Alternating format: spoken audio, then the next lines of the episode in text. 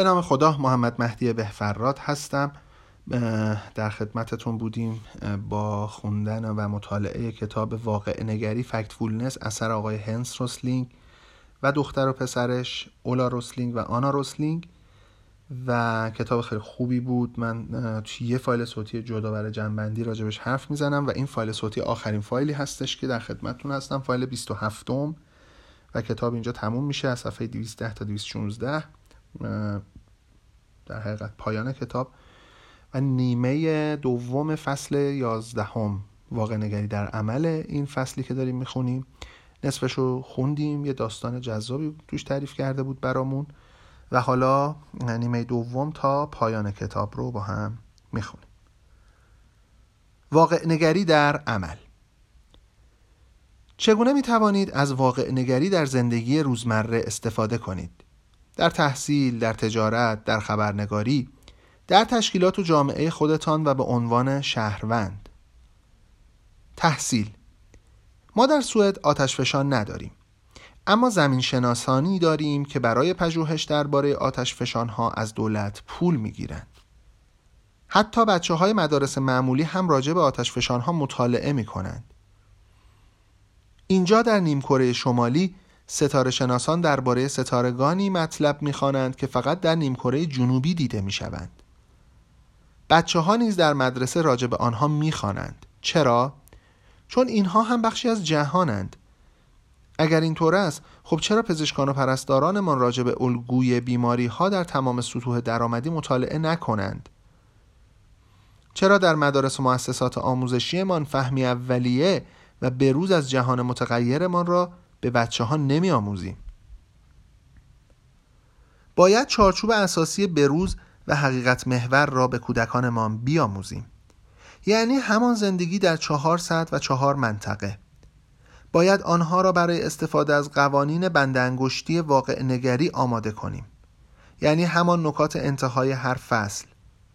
این به آنها کمک می کند اخبار سراسر جهان را در موقعیت خود آن اخبار بررسی کنند و متوجه شوند رسانه فعالان اجتماعی و فروشندگان چه موقع با استفاده از داستانه های بیش از حد غمبار سعی می کنند قرایز غمانگیز آنها را به کار بگیرند. این مهارت ها بخشی از تفکر انتقادی است که همین حالا نیز در مدارس تدریس می شود این قوانین نسل بعد را از خیلی نادانی ها حفظ می کند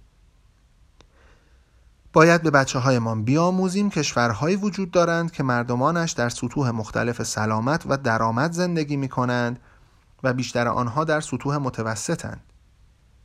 باید جایگاه اجتماعی اقتصادی کشورشان را در مقایسه با دیگر کشورها به آنها بشناسانیم و بگوییم این جایگاه چگونه دارد تغییر می کند.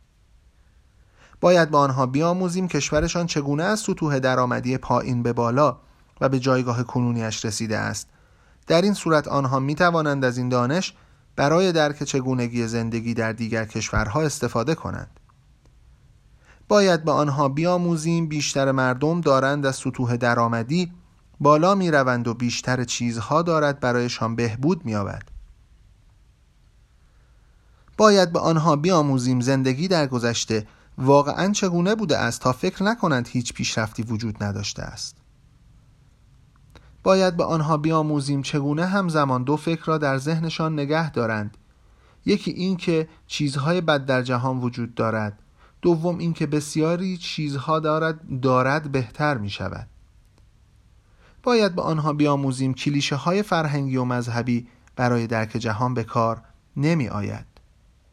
باید به آنها بیاموزیم چگونه بدون اینکه استرس بگیرند یا احساس درماندگی کنند اخبار را دریافت کنند و متوجه نقاط غمانگیز آن شوند. باید راه های رایج گول خوردن با اعداد را به آن بیام به آنان بیاموزیم تا دیگر فریب نخورند.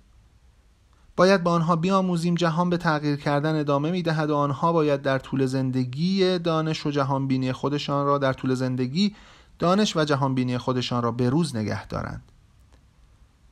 مهمتر از همه باید به کودکانمان فروتنی و کنجکاوی بیاموزیم. در اینجا فروتن بودن یعنی آگاه باشیم که قرای زمان چقدر درست فهمیدن حقایق را سخت می کنند. یعنی درباره حدود دانش خود واقع بین باشیم. یعنی با خوشحالی بگوییم نمی‌دانم. و بالاخره یعنی وقتی دیدگاهی داریم آماده باشیم در مواجهه با حقایق جدید تغییرش دهیم. فروتن بودن خیلی آرامش, آرامش بخش است. چون یعنی دیگر نیازی نیست احساس فشار کنیم و به خودمان تحمیل کنیم که باید درباره هر چیزی دیدگاهی داشته باشیم و دیگر احساس نکنیم همیشه باید از نظراتمان دفاع کنیم. کنجکاو بودن یعنی به اطلاعات جدید روی خوش نشان بدهیم و همیشه به دنبال آنها باشیم. یعنی حقایقی را که با جهان بینی با جهان بینیمان همخوانی ندارد با آغوش باز بپذیریم و سعی کنیم کاربرد آنها را بفهمیم. یعنی بگذاریم اشتباهاتمان کنجکاویمان را برانگیزند نه اینکه مایه خجالتمان بشوند. چطور ممکنه این حقیقت رو اینقدر اشتباه فهمیده باشم؟ از این اشتباه چی می‌تونم یاد بگیرم این آدما احمق نیستن پس چرا دارن از این راه حل استفاده می‌کنن کنجکاو بودن خیلی جذاب است چون یعنی همیشه داریم چیزی جدید کشف می‌کنیم اما جهان دارد مدام تغییر می‌کند و مشکل آدم بزرگ های نادان با آموزش دادن به نسل بعد حل نمی شود. چیزی که در مدرسه یاد می‌گیرید ظرف ده تا 20 سال پس از فارغ و تحصیلی تاریخ گذشته می شود. بنابراین باید به دنبال راهی برای بروز رسانی دانش آدم بزرگ ها نیز بگردیم. در صنعت خودروسازی وقتی ماشینی دچار مشکلی می شود همه ماشین ها را جمع آوری می کنند نامه ای از کارخانه سازنده به دست شما می رسد که می گوید مایلیم خودرو شما را تحویل بگیریم و ترمزهایش را عوض کنیم به همین ترتیب وقتی حقایق آموخته شده در مدرسه یا دانشگاه تاریخ گذشته می شوند شما هم باید چنین نامه ای را دریافت کنید. ببخشید چیزی که به شما آموختیم دیگر درست نیست. لطفا برای بروز رسانی رایگان مغزتان را تحویل دهید. شاید هم کارفرمایتان باید مشکل را حل کند. لطفا این کتاب را بخوان و این آزمون را بده تا مایه خجالت خودت و در همایش بین المللی اقتصاد یا موارد مشابه نشوی.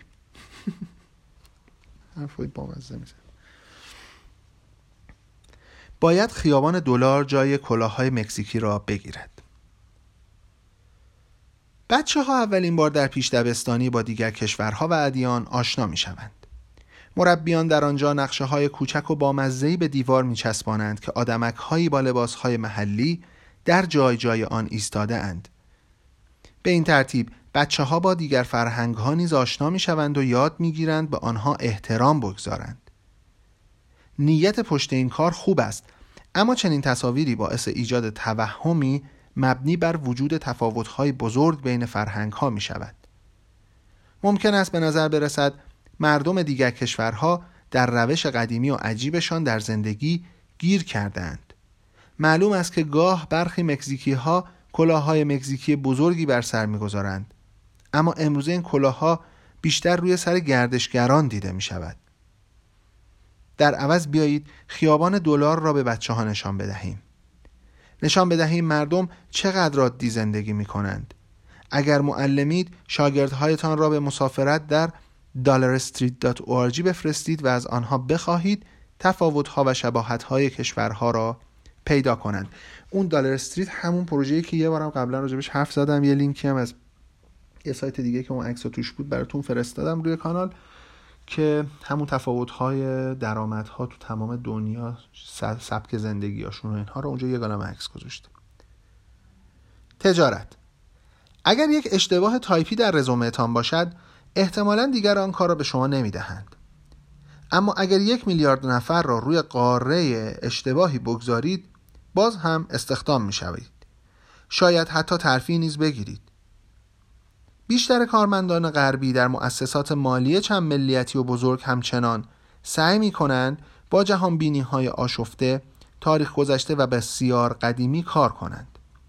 با این وجود درک جهانی دارد بیشتر و بیشتر حیاتی و بیشتر و بیشتر ممکن می شود امروز اکثر ما با مشتریان، تولید کنندگان، شرکت های خدماتی، همکاران یا مراجعانی از سراسر جهان کار می کنیم. چند دهه پیش زمانی که شاید برایمان چندان مهم نبود راجع به جهان چی... چیزی بدانیم؟ مهم نبود راجع به جهان چیزی بدانیم. تقریبا هیچ آمار جهانی قابل اعتماد و در دسترسی وجود نداشت. هرچند با تغییر جهان نیاز به دانش راجع به جهان نیز تغییر کرد. امروزه تقریبا در هر زمینه ای اطلاعات مطمئنی در دسترس قرار دارد. این چیز جدیدی است. اولین همکار من در نبرد علیه سوء برداشت های بزرگ در جهان آن دستگاه فتوکپی بود و حالا تقریبا تمام آن اطلاعات به رایگان و به صورت آنلاین در دسترس شما قرار دارد. تا به حال اینقدر برای رهبران تجاری یا کارمندان مهم نبوده است که هنگام استخدام، تولید، بازاریابی و سرمایه گذاری بر اساس جهانبینی های واقعیت محور عمل کنند. استفاده از داده ها برای درک بازارهای جهانی همین حالا هم بخشی از فرهنگ کار شده است. اما وقتی جهانبینی مردم اشتباه است، ممکن است کوچکترین داده ها به اندازه داده های اشتباه یا فقدان داده ها گمراه کننده باشند. تا وقتی کسی واقعا دانش جهانی مردم را نیازماید همه فرض می‌کنند دارند به نوعی درست می‌فهمند. اگر کسب و کاری بزرگ در اروپا یا ایالات متحده دارید هنگام فروش و بازاریابی شما و کارمندانتان باید بفهمید که بازار جهانی آینده بیش از همه در آسیا و آفریقا رشد خواهد کرد نه در کشور خودتان. هنگام استخدام باید بفهمید داشتن شرکتی اروپایی یا آمریکایی دلیل نمی شود کارمندانی بین المللی جذب ن... کارمندانی بین المللی جذب نکنید. برای مثال گوگل و مایکروسافت کسب و کاری بین المللی شده اند و کاری کردند آمریکایی بودنشان تقریبا ناپدید شود. کارمندان آنها در آسیا و آفریقا می‌خواهند بخشی از شرکت‌های واقعی جهانی باشند و هستند. رؤسای آنها ساندار پیچای در گوگل و ساتیا نادلا در مایکروسافت هر دو در هند بزرگ شده و درس خواندند. وقتی برای شرکت های اروپایی سخنرانی می کنم همیشه به آنها می گویم خصیصه های اروپایی را از برندشان حذف کنند. کوه آلپ را از تو لوگوتون حذف کنید. همینطور می خواهم مقر اصلیشان را به جای دیگر منتقل کنند.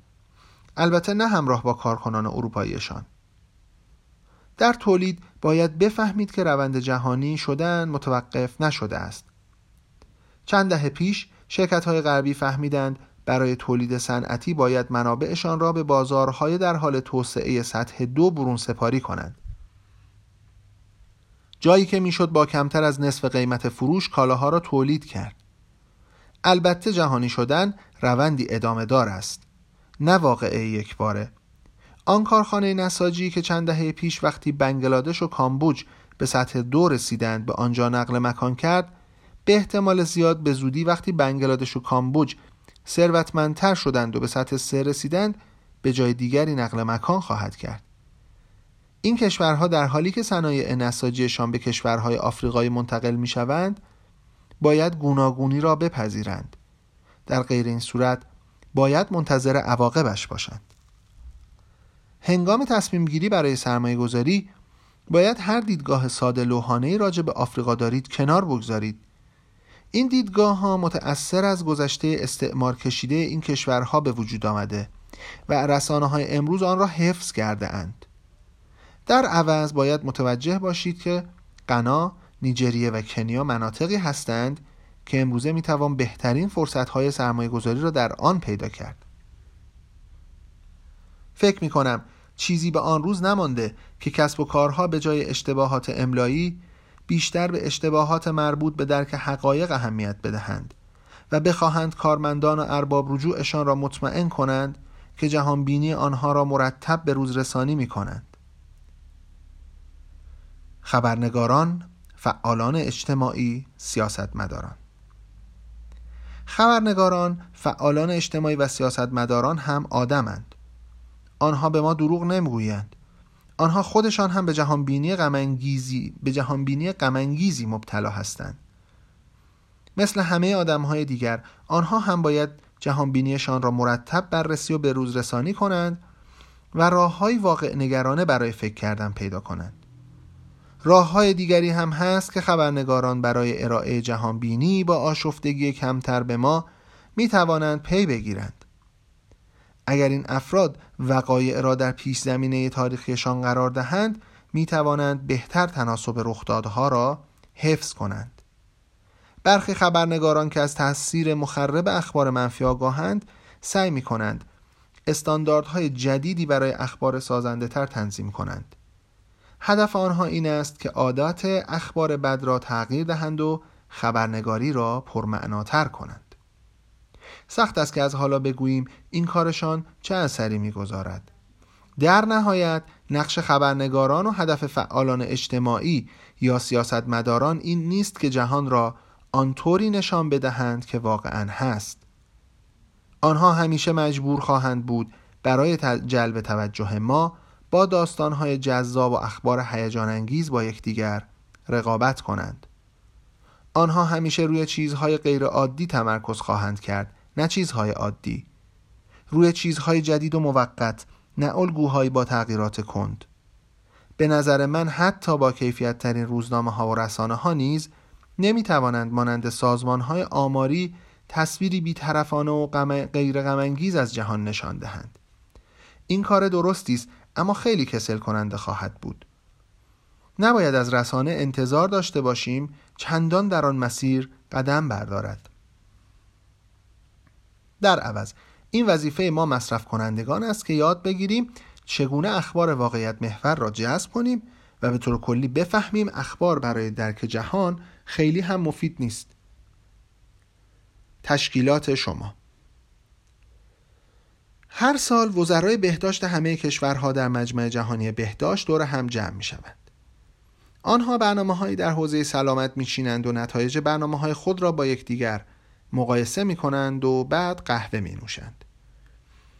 یک بار وزیر بهداشت مکزیک موقع نوشیدن قهوه در گوش من زمزمه کرد. هر سال یه روز یه متوسط سن هر سال یه روز به متوسط سن مردم مکزیک اهمیت میدم. اونم امروزه. بقیه 364 روز سال فقط تفاوت‌های داخل مکزیک برام مهمه. در این کتاب درباره ناآگاهی از واقعیت‌های جهانی صحبت کردم. فکر می‌کنم واقعیت‌هایی نیز باشند که در سطح کشوری نادیده گرفته می‌شوند در هر جامعه و در هر تشکیلاتی. تا به حال تنها چند سوال محلی را امتحان کرده ایم اما به نظر می رسد آنها نیز الگویی مشابه سوالات جهانی داشته باشند که در سطحی گسترده و پیش از این آزمایششان کردیم. برای مثال در سوئد پرسیدیم در حال حاضر 20 درصد سوئدی های بالای 65 سال سن دارند. در حال حاضر 20 درصد سوئدی ها بالای 65 سال سن دارند. 10 سال بعد این عدد چقدر خواهد شد؟ الف 20 درصد به 30 درصد جیم 40 درصد. پاسخ صحیح 20 درصد است. یعنی تغییر نمی کند اما تنها 10 درصد سوئدی ها پاسخ صحیح را انتخاب کردند. این نادانی معیوس کننده است و مربوط به حقیقتی است که در بحث های ما راجع به ده سال آینده سوئد اهمیت زیادی دارد. من فکر می کنم دلیل انتخاب اشتباه مردم این است که طی 20 سال گذشته خیلی درباره بالا رفتن سن جمعیت شنیدند زمانی که این عدد واقعا افزایش پیدا می کرد احتمال احتمالا تصور کردن نمودار این افزایش خطی صاف است. سوالات محلی و منطقه‌ای بسیار بیشتری هستند که دوست داریم بپرسیم. آیا مردم شهر شما می‌دانند آینده محل زندگیشان بر اساس کدام نسبتهای اساسی و تمایلات دارد شکل می‌گیرد؟ ما نمی‌دانیم چون هنوز آزمایش نکرده ایم اما به احتمال زیاد نه. متخصصان شما چطور؟ اگر شما درباره زندگی آبزیان اطراف اسکاندیناوی پژوهش می‌کنید آیا همکاران شما واقعیت های اساسی مربوط به دریای بالتیک را می‌دانند؟ اگر درباره جنگل ها تحقیق می‌کنید آیا همکارانتان می‌دانند آتش سوزی جنگل ها دارد کمتر می شود یا بیشتر؟ یا می‌دانند آتش سوزی های اخیر بیشتر صدمه رساندند یا آتش سوزی های قبل؟ ما فکر می‌کنیم اگر اینها را بپرسیم از چنین نادانی هایی بیشمار پیدا خواهد شد دقیقا برای همین پیشنهاد می‌کنم این باید قدم اول باشد می توانید با همین روشی که ما استفاده کردیم در تشکیلات خودتان به دنبال نادانی بگردید به سادگی با این سوال شروع کنید که مهمترین واقعیت ها در تشکیلات شما چیست و چند نفر آنها را می دانند. گاهی آدم ها راجع به این موضوع مضطرب می شوند. فکر می کنند اگر شروع کنند به بررسی دانش همکاران و دوستانشان به آنها توهین کرده اند و اگر اثبات کنند در موضوعی اشتباه می کنند آنها خوشحال نخواهند شد. تجربه من برعکس این را نشان می دهد. مردم این تجربه را خیلی دوست دارند. به نظر بسیاری از مردم اینکه بدانند جهان واقعا چگونه است بسیار الهام بخش است. بیشتر مردم مشتاقند شروع کنند به یادگیری. اگر این آموزش با فروتنی انجام شود سنجش دانش آنها ممکن است بهمنی از کنجکاوی و بینش جدید برایشان به راه بیندازد و اما سخن نهایی. من متوجه شدم مبارزه با نادانی و گسترش جهان بینی واقعیت محور گاه راهی معیوس کننده اما نهایتا الهام بخش و شادی آفرین برای گذران زندگی است. فهمیده ام که شناخت جهان آنگونه که واقعا هست به درد بخور و پر معناست. فهمیده ام که اگر سعی کنیم این دانش را به دیگر مردم برسانیم پاداشی ارزنده دریافت خواهیم کرد. به نظرم این که بالاخره فهمیده چرا گسترش این دانش و تغییر جهان بینی مردم اینقدر سخت است خیلی هیجان انگیز است. آیا ممکن است همه یک روز جهان بینی واقعیت محور داشته باشند؟ تصور تغییرات بزرگ همیشه سخت است. اما قطعا ممکن است و من فکر می کنم اتفاق خواهد افتاد. به دو دلیل ساده. اول جهانبینی واقعیت محور بیشتر به درد پیشبرد زندگی می‌خورد. همانطور که دستگاه دقیق جی پی در شهر بیشتر به درد پیدا کردن راهتان می‌خورد. دوم و احتمالا مهمتر اینکه جهانبینی واقعیت محور آرامش بخشتر است. استرس و حس درماندگی کمتری در مقایسه با جهانبینی غمانگیز به وجود می آورد فقط به این خاطر که جهان بینی غمانگیز خیلی منفی و, وحشتناک است. وقتی جهان بینی واقعیت محوری داشته باشیم می‌فهمیم که جهان آنقدرها هم بد نیست و می‌فهمیم باید چه کار کنیم تا همچنان بهتر شود. وقتتون بخیر. به قول خودش یه صفحه داره قوانین بندنگشتی واقع نگری که اسم برده. گفته یک شکاف به دنبال اکثریت بگردید. دو منفی نگری. منتظر اخبار بد باشید. سه خط مستقیم. اینا همون قرایزه که بابت هر یه قانون بنده انگشتی گفته. دقیقا اندازه یه بنده انگشت قانونه. یه بار دیگه میگم. در مورد غریزه شکاف. گفته به دنبال اکثریت بگردید که تو نمودار کجا دنبال اکثریت باید باشیم. غریزه منفی نگری. منتظر اخبار بد باشید. سه خط مستقیم. خطوط باید خم شوند. چهار غریزه ترس. خطرات رو محاسبه کنید. پنج اندازه. همه چیز را متناسب در نظر بگیرید. شش تعمیم. به دسته بندی هایتان شک کنید. هفت سرنوشت. تغییر آرام هم تغییر است. هشت دیدگاه یگانه. جعب ابزار بردارید. نه مقصر دانستن. در مقابل نشانه گرفتن انگشت اتهام مقاومت کنید. و غریزه آخر استرار ده قدم های کوچک بردارید. که حالا من خلاصه های آخر هر فصل رو توی فایل صوتی می‌خونم که اونایی که دیگه می‌خوان یه جنبندی هم داشته باشن تو حافظشون بیشتر و بهتر بسپرن انشالله از اون استفاده کنن. من از این کتاب خیلی چیزای خوب یاد گرفتم. به یه برداشت کلی خودم هم خیلی کوچولو توی فایل صوتی آخر اشاره می‌کنم قبلی که اون خلاصه ها رو بخونیم که شاید شما هم ازش استفاده کنید یا اگر شما هم همینجوری فکر می‌کنید خوبه اینجوری. به تایید همدیگه می‌رسیم و مطمئنتر میشیم و بهتر برام میمونه. وقت شما به خیر اوقاتتون خوش.